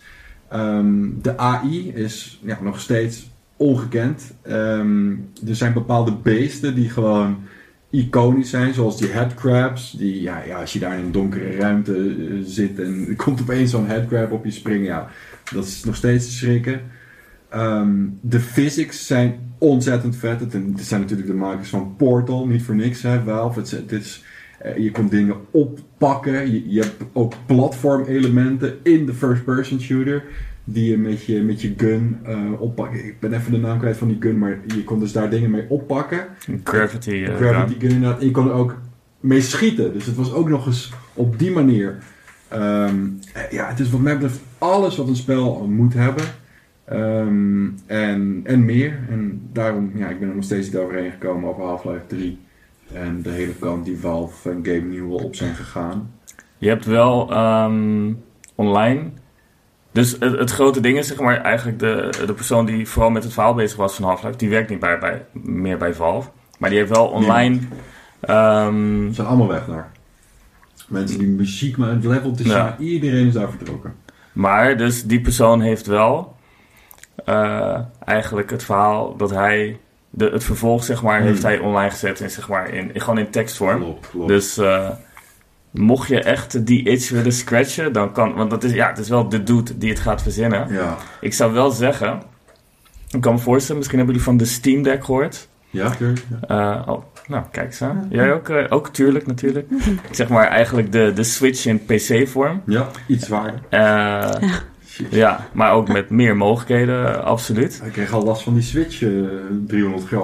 Het is wel een soort stoeptegel volgens mij, die Jeez. Steam Deck. Mm. Ja. Dat is echt een, echt een, echt een beetje... Ja, jij eh, traint, dus... eh, Ja, precies. Je kan de Switch games wel spelen. maar daar hebben we het maar niet over. Eh, maar ehm, ja, het lijkt me wel... dat, zeg maar, zoiets zou wel voor... zeg maar, nou, dit is hun console als het ware. Zeg maar. Ja, op die manier. Dus misschien trekt ze dat toch over de streep om toch te denken... Half-Life 3. En ze hebben natuurlijk... Ze hebben laten zien met Alex... dat ze wel gewoon nog steeds een goede eh, Half-Life game neer kunnen zetten. Ja. Dus wat dat betreft, eh, als zij zegt van ja jongens. En ze hebben al gezegd dat- ze geen exclusives doen. Maar als zij gewoon Half-Life 3 op Steam zetten, kun je verwachten dat, eh, dat dat iets heel goeds gaat doen voor de Steam Deck eh, verkopen. Ik heb door de jaren heen zoveel documentaires gezien en interviews. En ook weer door mijn broertje, die is ook een enorme Half-Life fan. Maar ik heb zo'n het gevoel dat het hele bedrijf zo niet bezig is met de volgende Half-Life. Ehm, ook het verhaal Ja. van Half-Life Alex, dat iemand dat gewoon vet vond. En dan zeggen zij van oké prima, kom erbij en we willen je best die resources geven om dat te doen. Maar het is niet meer die Valve van 20 jaar geleden die bezig was met de volgende vette shooter te maken. Ze zijn nu gewoon een ander bedrijf geworden Mhm, met mhm. andere, ja, andere belangen. En dat is jammer voor ons gamers. En zeker als je eh, episode 2 op een fucking cliffhanger laat eh, eindigen, bitches. Oh, sorry, dat Ja. mag ik niet zeggen. Ja, Alex komt op mij heel erg over inderdaad alsof Valve gewoon helemaal schoon genoeg had van al dat gezeik om eh, waar blijft, Val- Val- waar blijft Hal- Half-Life 3. Dat ze dachten, oké, hier is Alex en nu klaar. Nu je mond houden. Dit, eh, het is, eh, hier heb je Half-Life. Nu, eh, Ik denk dat Alex wel een vervolg gaat krijgen. Ja, die, sterk nog, volgens mij is hij er al. Eh, een- Is hij er? Ja, volgens mij hoorde ik laatst dat er inderdaad een soort kort vervolg is op eh, Alex. Ehm, wat wil ik daar nog even over kwijt? Nou, sowieso dat het gewoon een kwestie van tijd is. Ik heb deze discussie al vaak gehad namelijk. Voordat Half-Life 3 komt. Ja, Heb je ook andere podcasts, Alden? nee dat niet. Stiekem gewoon achter mijn rug om. Privé. Oké, oké. Nee, want het is gewoon maar een kwestie van tijd toch? Want na 2 komt 3. En of het na 10 jaar duurt 50 of 100, uiteindelijk zal er een keer een Half-Life 3 komen. ja, maar soms, soms komen er ook geen nieuwe games. Dat is Mm. jammer. Als het trouwens gaat over eh, Half-Life 1 en eh, nu onspeelbaar. Honorable Mention, die ook fucking onspeelbaar is. System Shock. System Shock, vette game. Echt vet shit. Maar we niet gaan te spelen. Ineens Ja. honorable mentions halverwege die top 15. Dat is... eh, dat Nee, is dat, eh, hè? Wie doet dat nou? Ja. Staat op jouw nummer 2 ook een nummer 2? Als in... Nee. Nee, oh, wat staat daar? Mijn nummer 2 is een nummer 1. En Oh. ook een nummer laatst. Oh, Dit, dit, dit was het. Eh, mijn, mijn nummer 2 is ehm, Children of the Nile. Wat? Wat is Ehm, dit voor obscure keuze? Dit is, eh, ja, Children of Denial of Nee. Denial? The Nile. dus eh, het is een citybuilder uit 2003. Oh, nice. En ehm, ik hou heel erg van citybuilders. Ik kan heel erg genieten van. eh dat deed ik vroeger al toen ik eh, nog niet wist dat er iets als SimCity bestond. Ja. We groeiden op eh, in de polder aan een dijk onder de rok van een oude steenfabriek. Er hadden heel veel bakstenen. Mhm. Dus dan ging ik gewoon baksteentjes plaatsen en dan was één baksteen was een huis. En dan ging ik ze zo naast elkaar leggen. Tot er iets, is wat, tot er iets ontstond wat dan leek op een eh, soort modelletje van een stad. Cool. En toen kwam ik erachter dat er ook gewoon zoiets bestaat op de computer. Dat je ook gewoon steden kan bouwen. Ja. En dat eh, ja, heb ik altijd met heel veel plezier gedaan. Citybuilders spelen. Ik kan heel erg genieten van het moment dat je dan ernaar kijkt van bovenaf... en dat je een beetje zo het gevoel krijgt van een mierenhoop. Dat Ja. al die inwoners zijn daar aan het krioelen, zijn hun eigen Ja. ding aan het doen. Cool.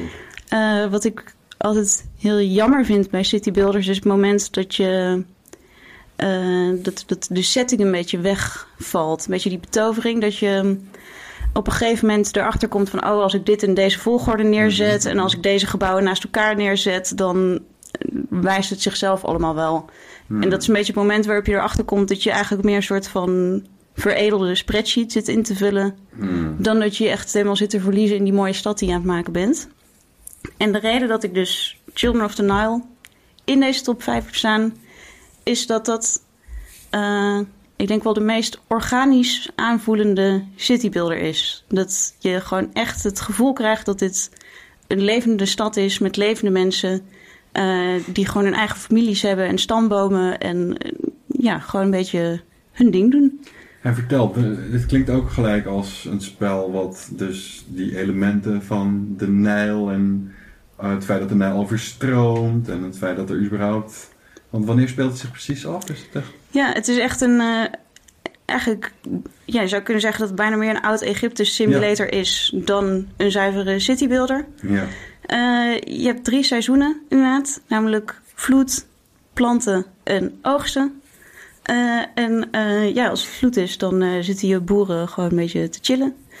Ehm, Wat wij ook doen. je hebt geen currency, zoals dat in het Egypte ook het geval was. De currency is gewoon graan, eten, voedsel.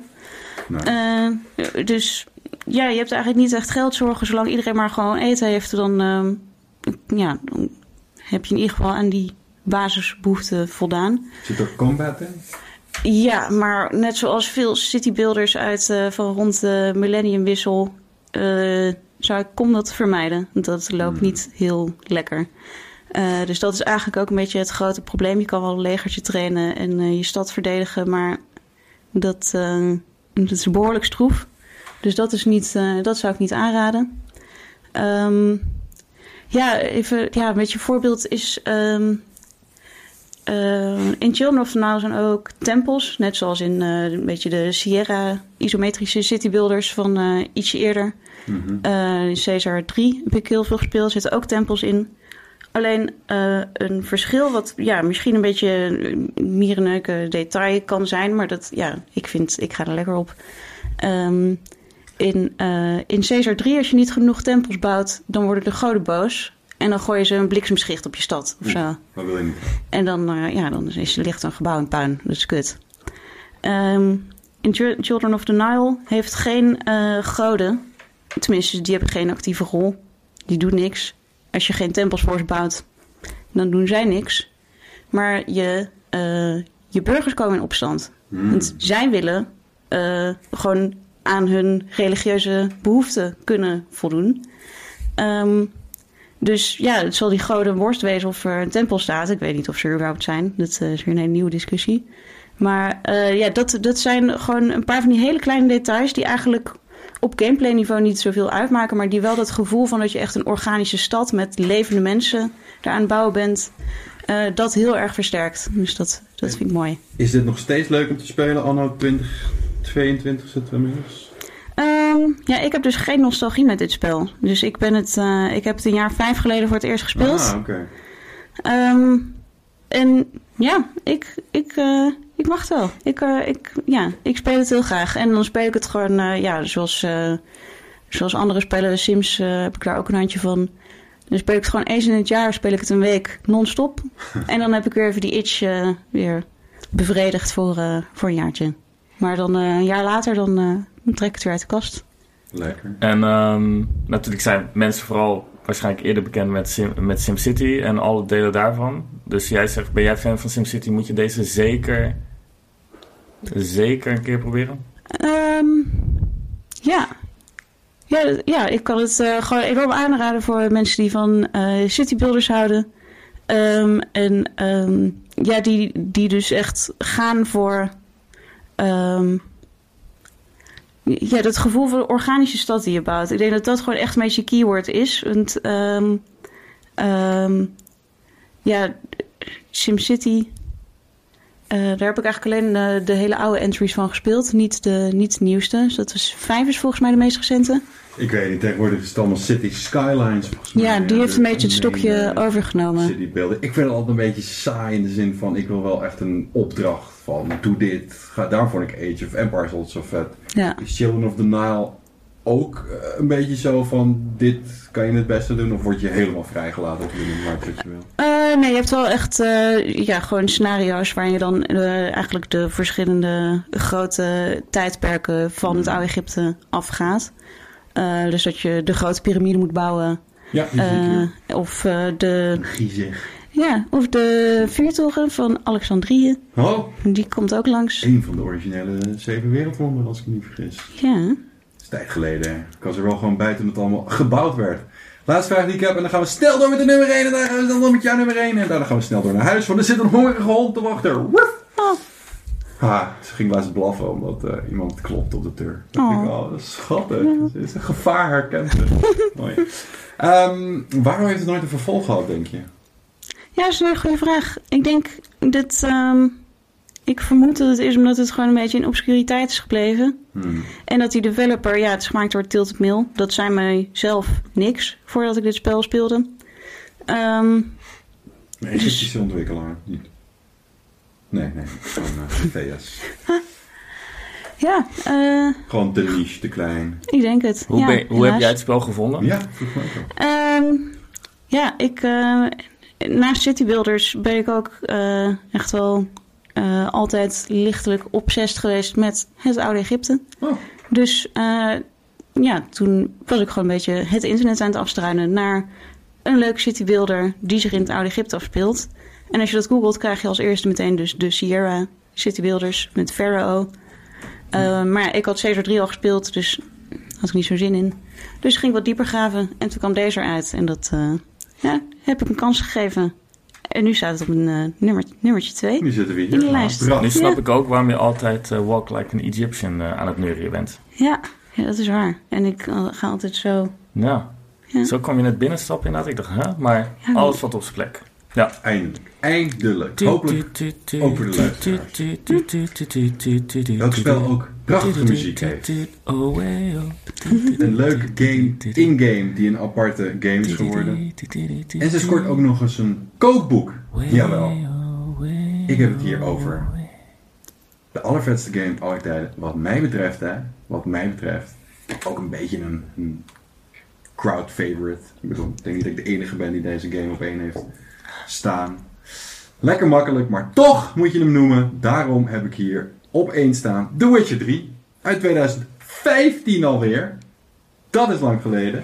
Van de Poolse ontwikkelaar CD Projekt Red. Ook wel bekend van de clusterfuck die Cyberpunk 2077 heet. Aardige game. Best wel een goede game eigenlijk, maar draaide voor geen meter. Eh, ja, The Witcher 3. Ik weet nog dat ik deze had gepre-orderd zonder ooit een Witcher game te hebben gespeeld. En ik begon eraan en ja, die, die setting spreekt me wel aan. Ik bedoel, ik zie mezelf ook als een, als een gespierde man met lang haar en eh, een zwaard op zijn rug. Eh, nee, totaal niet, maar het was echt een, echt een, een leuke fantasy setting, daar hou ik altijd van.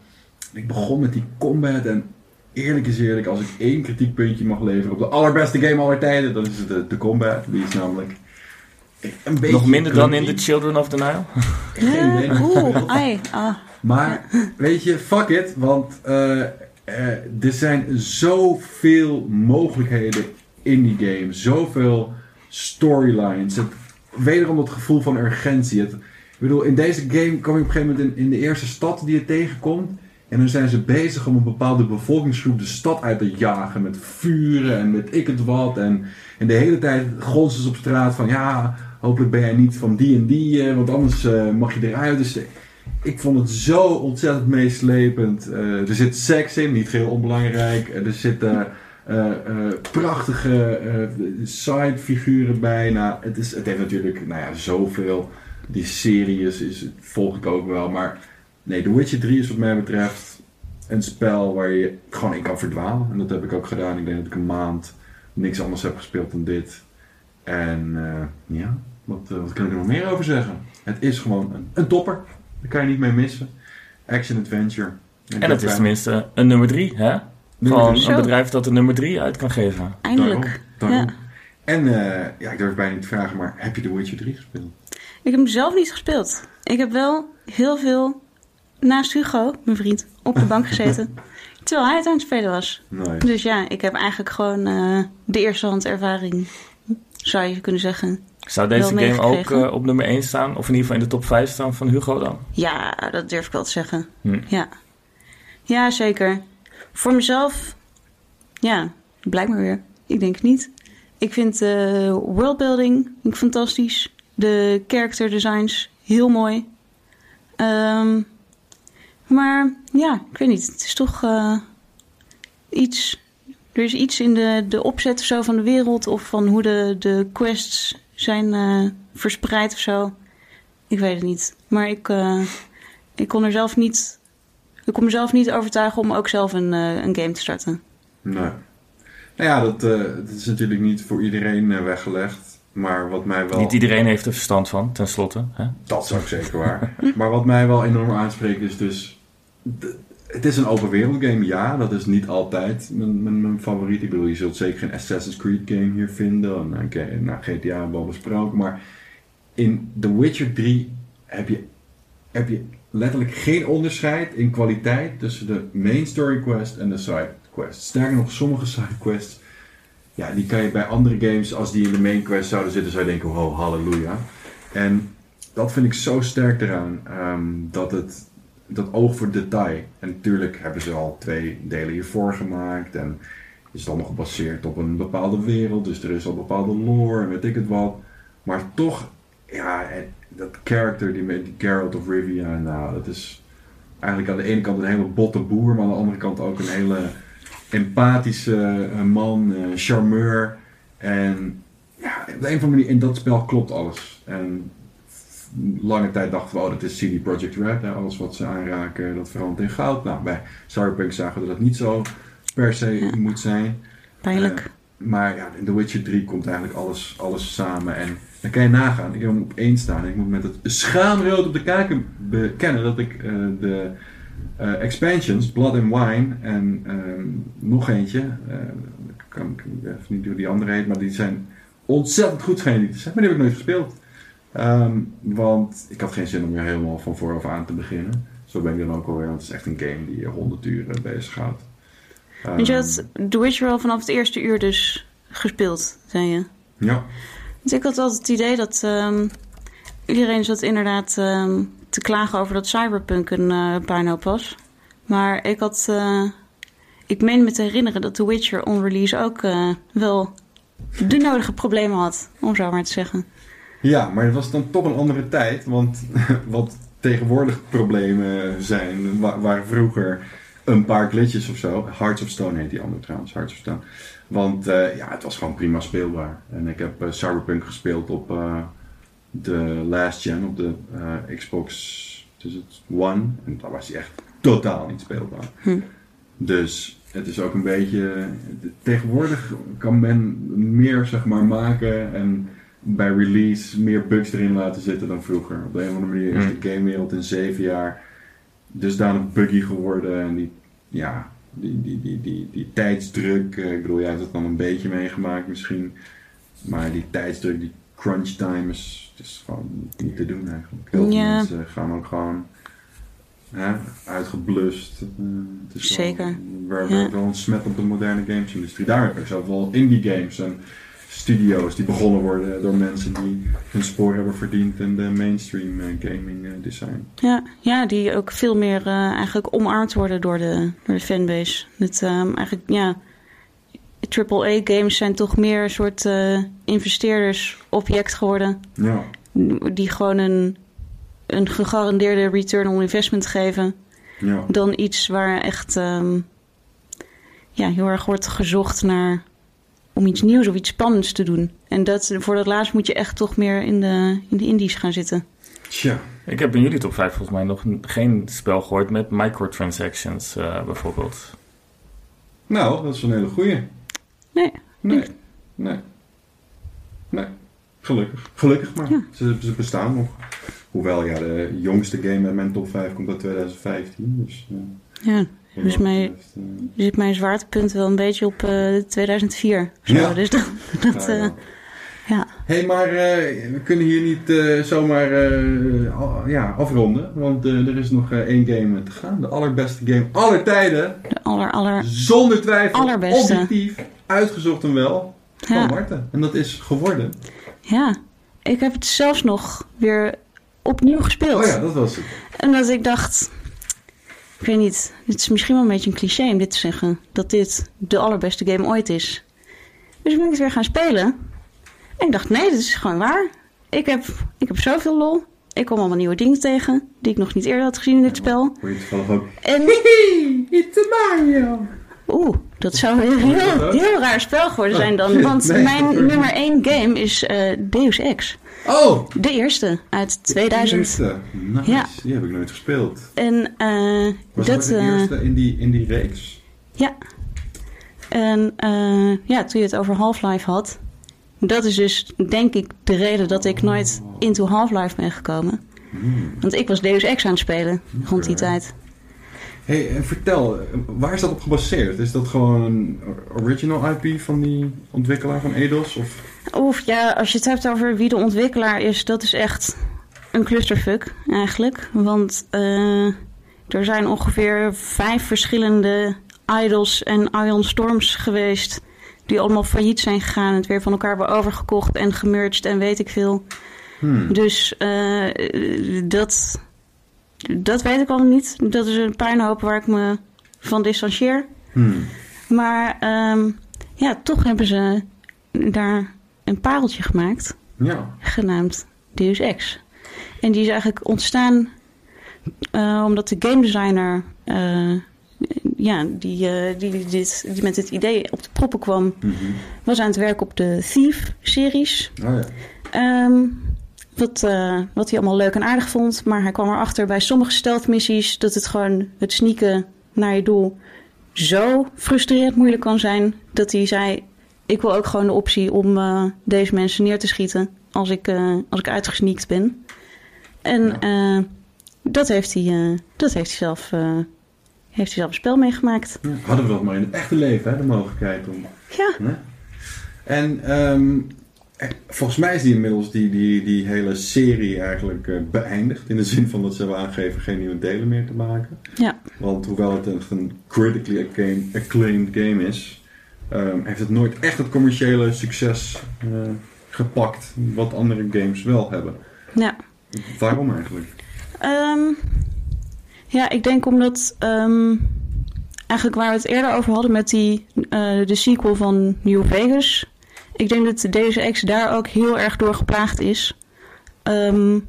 Dit is echt een soort van ja, vonk in een fles die gewoon zo, zo onwaarschijnlijk is dat dit spel werkt, ondanks alles. eh, dat, ehm, dat dat gewoon niet meer na te bootsen is. En eh, het heeft er ook mee te maken dat eh, de modernere entries, dus vanaf Human Revolution heb ik het dan over, ehm, veel meer de focus leggen op combat. En eigenlijk veel minder op ehm, een beetje dat sandboxy, wat de originele Deus Ex echt is. Dat je gewoon aangemoedigd wordt om eh, een beetje kratjes op elkaar te stapelen totdat je over een muurtje heen kan Hmm. klimmen of zo. Of eh, ja, er zijn altijd daar wel eh, gewoon geheime tunneltjes of luchtschachten waar je in kan klimmen. Ehm, wat, dus, ja, wat dus eigenlijk gewoon eindeloos veel mogelijkheden geeft om de problemen die de level designs je voorschotelen te tackelen. Ja. En ehm, En heb je Ja. die nieuwe delen wel eens gespeeld? Ehm, nee, ook niet. Dat, eh, ja, dat is ook weer een beetje hetzelfde verhaal. Die heb ik toen gekocht. Eh, die staan nog steeds in mijn eh, digitale bibliotheek te verstoffen. En ehm, ja, ik weet niet. Ik heb, er, ik heb er heel veel over gezien. Ik heb me wel echt in verdiept. En ja, ik weet niet. Ik ehm, kan me er niet zo, niet zo in vinden. Hm. Dat... ja, wat was het nou? Eh dit, dit, gewoon de, de, de, de vibe is ook heel anders, heb ik het idee. Dat de eerste Deus Ex zit echt een beetje op een soort van raar snijvlak tussen... Aan de ene kant is het een soort van campy, pulpy, ethisch actiefilm. Maar je wordt soms ook om de oren geslagen met K- Kandinsky en Nietzsche en eh, weet ik veel. Ja. Dat, eh, ja, dat, dat, dat, Dat zijn echt- rappers toch? Ja, ja, ja. Ja. Die echt hun tijd ver vooruit waren in het eh, gesproken woord. Ja, wat ik vooral zo vet vond, want ik had dus hè, Deus Ex eh, Mankind Divided, dacht ik ja, als honorable mention, is hoe diep het eigenlijk allemaal gaat. en Hoeveel verschillende routes je ook kan afleggen om een bepaalde opdracht op te lossen. Je hebt inderdaad, je kan nou, door de voordeur gaan, je kan ook ergens een klein steegje in waar weer een tunnel loopt. En ehm, het is ook weer zo'n soort dystopische toekomst, maar niet eentje die extreem ver van ons af zit. Dus best wel Ja, in te verplaatsen valt. Maar jij zegt eigenlijk dat het eerste deel was, was, was het allerbeste. Daar zijn ze nooit meer overheen gekomen. nou ja, ik denk. Wat, wat ook. ehm, ja, het is gewoon een rare, een rare combinatie van dingen die dan eigenlijk bijna per ongeluk tot iets leidt wat gewoon ja, de- de- uniek is, denk ik. Dat, ehm, ik denk dat als je het hebt over spellen waarbij je rare dingen kan doen die je doen denken: Can I get away with this? En dat het spel zegt: Ja, ja je, you can get away with this. Dus Deus Ex denk ik wel echt een van de ja, spellen die het hoogst op die lijst staan. Dat eh, voor echt, je kan, je kan eh, health kits naar iemands hoofd gooien totdat hij doodgaat. Of dat, eh, Ja. ik weet niet, je kan eh, gewoon als je dus sneakend jezelf van een richeltje springt en bovenop iemand landt, Hm. die dan ja, verpletteren onder je schoentjes. Maar ja, er, het, eh, er zijn bijvoorbeeld een paar bossfights in het spel. ehm, die dan, ja, laten we zeggen, de halfway point zitten of zo. Ehm, maar je kan, je kan die keuzes ook al gewoon ver daarvoor kan je ze omleggen. Hm. En dan houdt de speler gewoon rekening mee. Dus, is een, ehm, dus, dus eh, daar heeft het van alles op bedacht. Ik zie trouwens het antwoord hier waarom het nooit eh, waarom het gestopt is. Want in totaal zijn er 1, 2, 3, 4, 5, 6 delen geweest. En in totaal heeft de serie 5 miljoen stuks verkocht. Nou, dat is niet Ja. heel erg veel. Nee. Maar toch, mocht je het willen bekijken, mocht je het willen Ja, zien. ben jij geïnspireerd eh, door deze? Ah, ik ga niet die oude delen spelen, nee. Maar eh, misschien dat ik het Ja, alles deel ook een beetje een, een graphics hoor namelijk. Dus Ja. Een beetje wel. Er can't relate. Dat, eh, er blijkt misschien ook uit mijn lijstje. Zeer zeker. Als Ik, Papers, eh, Please erin staat, dan eh hou je niet eh, per se. Style over fi- fidelity, denk ik. daar, dat, dat gezegd kent eh antwoord Alde niet. eh. Daarom. Nou, we zijn inmiddels al dus, eh, ja, des, des gevraagd, eh, dusdanig, wat ik zeg, lang bezig, dat ik niet weet of de opname het houdt. Voor al die kijkers en luisteraars die het tot het einde hebben volgehouden, wil ik zeggen bedankt. Voor jullie doen we dit. Hè? Mm, mm. Eh, check vooral nerdbirds.nl. Abonneer, geef een duimpje omhoog. Dan maak jij heel veel nieuwe uitzendingen hopelijk mogelijk. En hopelijk kan je dit eh, binnenkort gewoon lekker op Spotify luisteren. Ik wil jou bedanken, Marten, voor een prachtige top 5. Verrassend, origineel, leuk en eh, vooral eh, vermakelijk. En ik wil jou bedanken voor jouw rake eh, vragen en jouw ja, nimmer teleurstellende eh, game eh, kennis en smaak. Dankjewel, dankjewel. En mocht je Rocky 2 nog een keer zien liggen, loop met een, een wijde boog omheen, want volgens mij kan het geen goed spel zijn. Of wel? Kijk eens bij Metacritic. Ik ga niet zeggen. Dat is dan ook de laatste wapenfeit van deze uitzending. Rocky 2. Volgens mij Rocky 2. voor, voor Metacritic überhaupt bestond. Heel goed. 61%. Nou, Nou, Nee, oh, een ruime voldoende. Oh, de user score is 7.7. Precies, dan weet je het wel. Van dat bombshell zeggen wij Toedeledokie, bedankt en een fijne dag nog. Hai hai. doeg. Zeg, hou je van games, hou je van films, hou je van eh, allemaal de hardware, series, Netflix en zo? Abonneer je dan nu. Nerdbirds.nl